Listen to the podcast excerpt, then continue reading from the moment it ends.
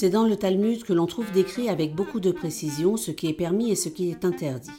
Cette grammaire unique de la cuisine paraît en creux poursuivre trois buts parallèles et peut-être complémentaires. Affirmer, rappeler une continuité historique des temps bibliques à nos jours, créer un lien, un sentiment d'unité au sein même de la communauté juive, et enfin rappeler constamment et au quotidien son alliance avec Dieu. Bonjour à toutes et à tous, je suis Francis Lanchner. Tout au long de ma vie de militant, j'ai rencontré des personnes exceptionnelles avec lesquelles j'ai tissé des liens d'amitié.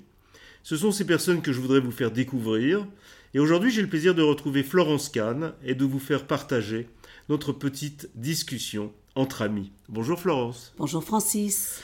Alors pour ceux qui par hasard ne te connaîtraient pas, mais je suppose qu'ils sont assez rares, tu es traiteur, tu, as une, tu es délicatessen et tu as une épicerie spécialisée dans la cuisine ashkénaze. Impossible de se tromper, c'est la boutique bleue, à l'angle de la rue des Rosiers et de la rue des Écouffes, dans le quartier juif du Marais, le Pletzel. Comment cette aventure de Florence Kahn ou de la boutique bleue a-t-elle commencé? Oh, ça c'est une vaste question, Francis, que tu me demandes et c'est très très intime, mais je vais quand même te raconter parce que cette histoire est formidable et ça a commencé par une histoire d'amour de petit gamin.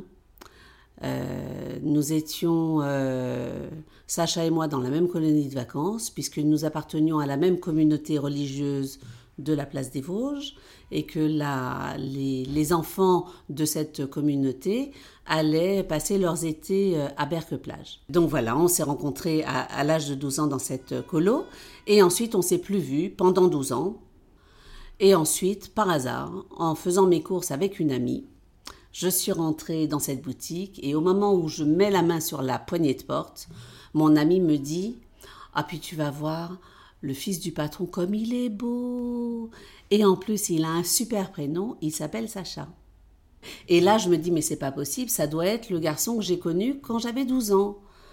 Alors je demande à son père, est-ce que votre fils, euh, à tout hasard, est allé à Berque-Plage?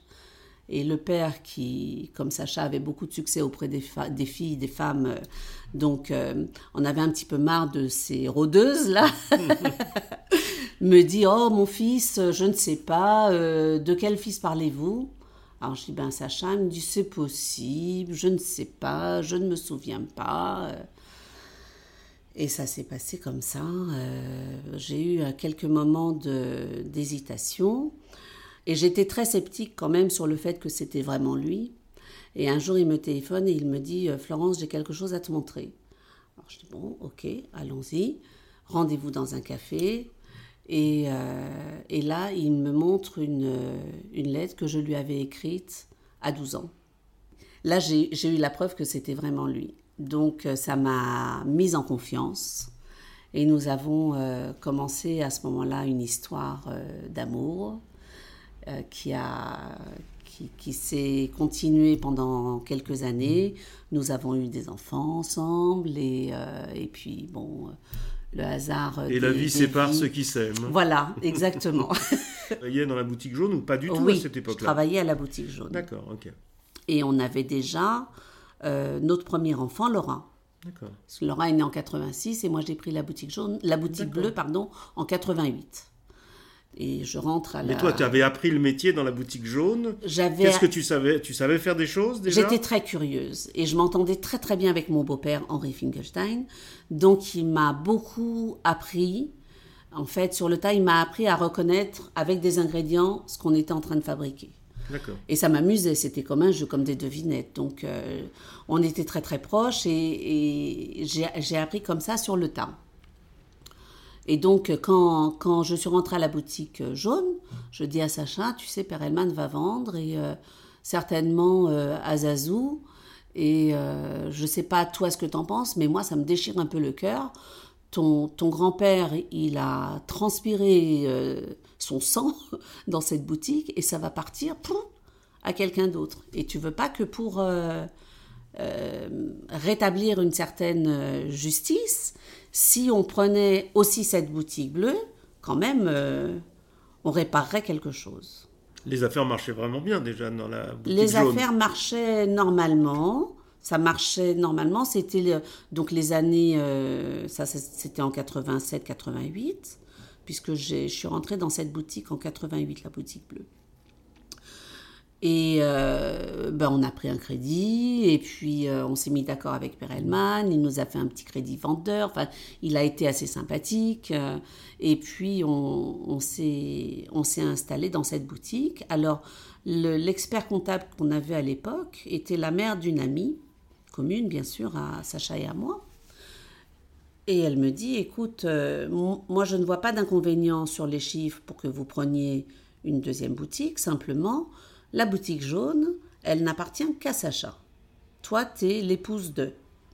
Alors, ce qui serait bien, pour que ce soit équitable, c'est que la, nouvelle boutique que vous preniez ne t'appartienne qu'à toi et lui serait le mari d'eux.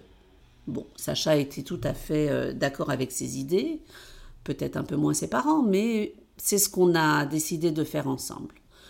Donc, je me suis installée toute seule dans cette boutique et ça a marché comme ça quelques années. Ben, le le temps de faire d'autres enfants. Euh, et malheureusement de vous séparer. Et malheureusement de nous séparer. Quand on s'est séparés, ben on, on, a séparé aussi nos marchandises. D'accord. Et donc tu es restée la patronne et la propriétaire de la boutique. Tout à fait. Alors, je voudrais que, que non pas qu'on parle du passé, mais qu'on fasse une, qu'on voit l'évolution de ce quartier. Le quartier du Pletzel, il a beaucoup changé.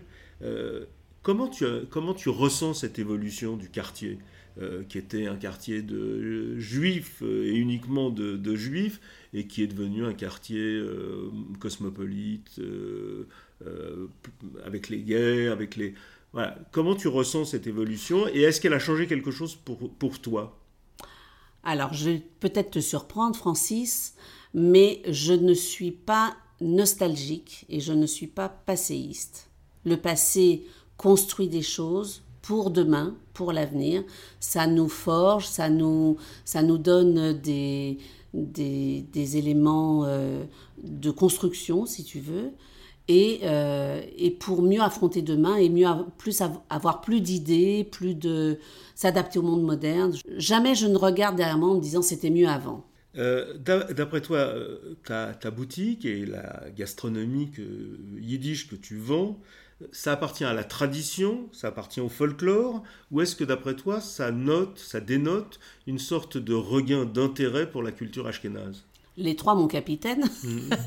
Je te dirais que c'est la tradition, bien sûr, euh, la, cuisine ashkénaze, évidemment, euh, le, et le folklore, bien évidemment, parce que... la culture. en fait, tout dépend de qui reçoit ces, cette information. Tu, tu entres dans une boutique et tu... Voilà, ce que tu ressens, te dit euh, dans quelle euh, catégorie tu vas te trouver. Pour certains, ça va être waouh, folklorique, complètement. Euh, c'est fou de, de, faire du pied de veau gelé, des, des boulettes de gefilte fish. Quoi, il y a des gens qui achètent des trucs comme ça. Bah oui, il y a des gens qui achètent ça. Et en plus, qui aiment ça.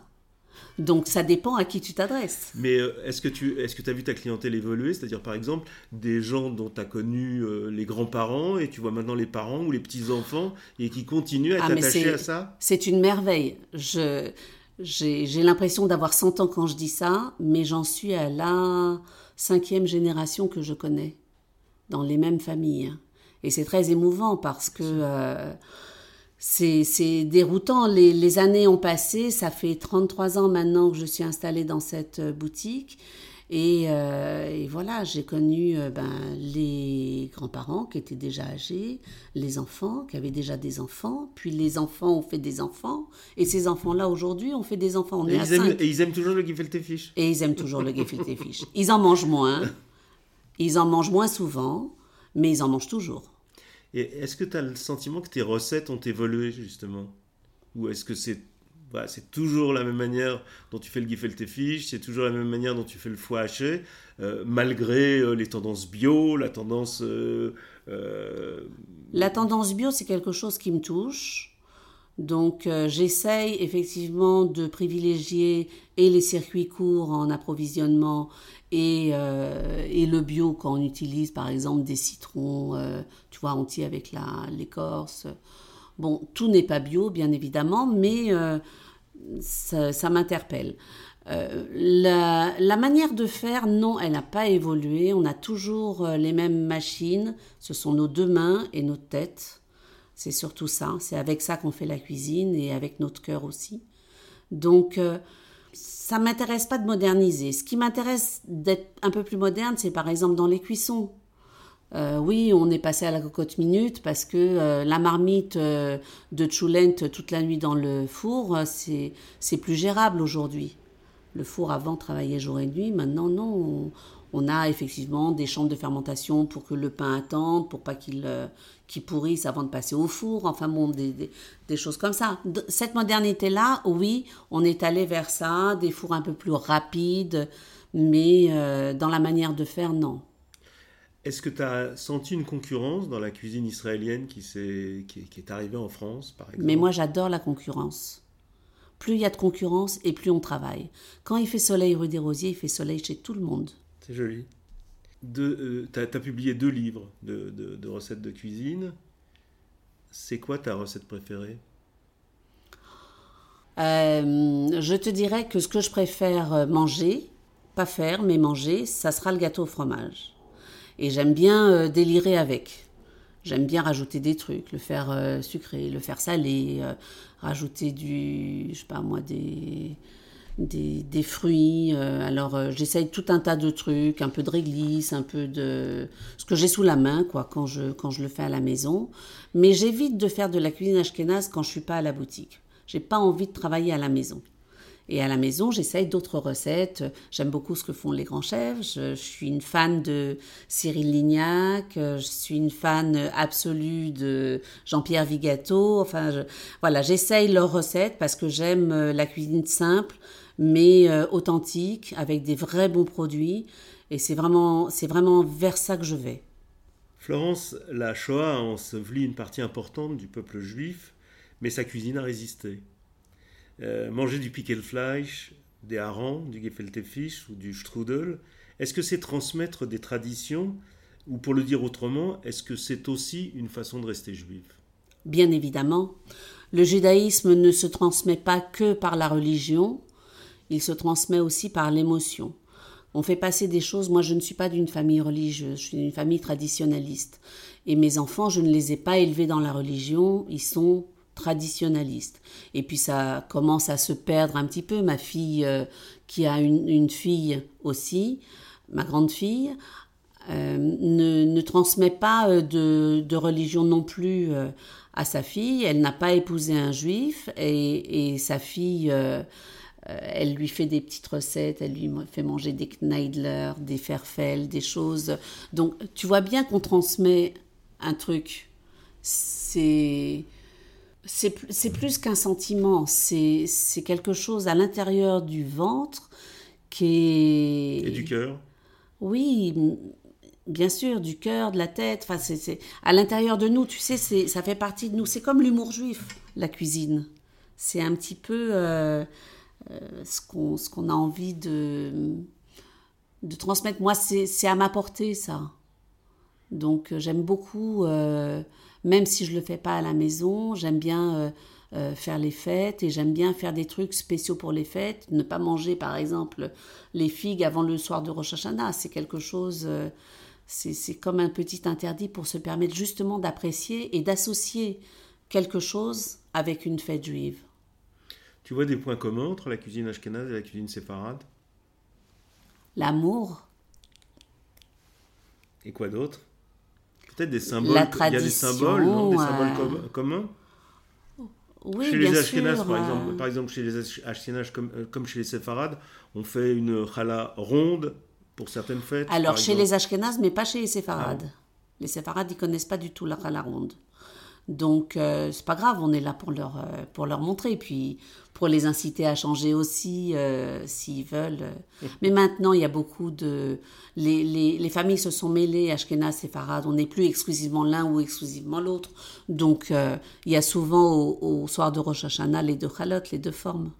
Tu considères que la cuisine ashkénaze est aussi festive et goûteuse que la cuisine séfarade? J'ai envie de le croire. au fond de toi, qu'est-ce que tu penses?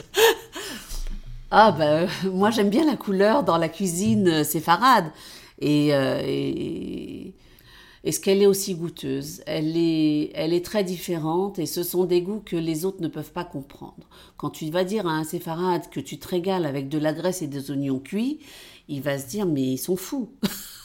ils sont fous ces Romains. Mhm. mais euh, pourtant, euh, c'est délicieux quand tu manges un méguélé, par exemple. Ils peuvent pas comprendre ça. Et nous, on peut pas comprendre. le méguélé, c'est le coup farci. Donc, dans un, dans, un, dans un coup de volaille, ça peut être euh, une dinde, tu as plus de place, tu peux en faire un plus gros. Et euh, c'est de la, de la graisse d'oie, normalement, mais que ça peut être de la graisse euh, de veau, que celle, celle qui se trouve principalement autour des rognons parce qu'elle est bien, bien dure, qu'on hache. On hache cette graisse avec des oignons qui ont été rissolés auparavant. On rajoute un peu de farine pour amalgamer le tout, du sel, du poivre et c'est tout. On a eu une recette de la bouche de Florence Kahn, c'est exceptionnel. Tu, sais, tu, connais ce dicton qui disait qu'en Pologne, quand on mangeait un poulet, c'est soit parce qu'il était malade, soit parce que nous-mêmes on était malades. Je ne le connaissais pas, mais j'aime bien. Euh, Florence, pour, pour terminer, comment tu vois l'avenir du délicatessen Florence Kahn dans ce sel qui a tant changé? C'est, c'est une question. Tes enfants travaillent chez toi? Mes enfants travaillent chez moi, mais ils n'ont pas forcément envie euh, de reprendre nos métiers, ni à Sacha, ni à moi.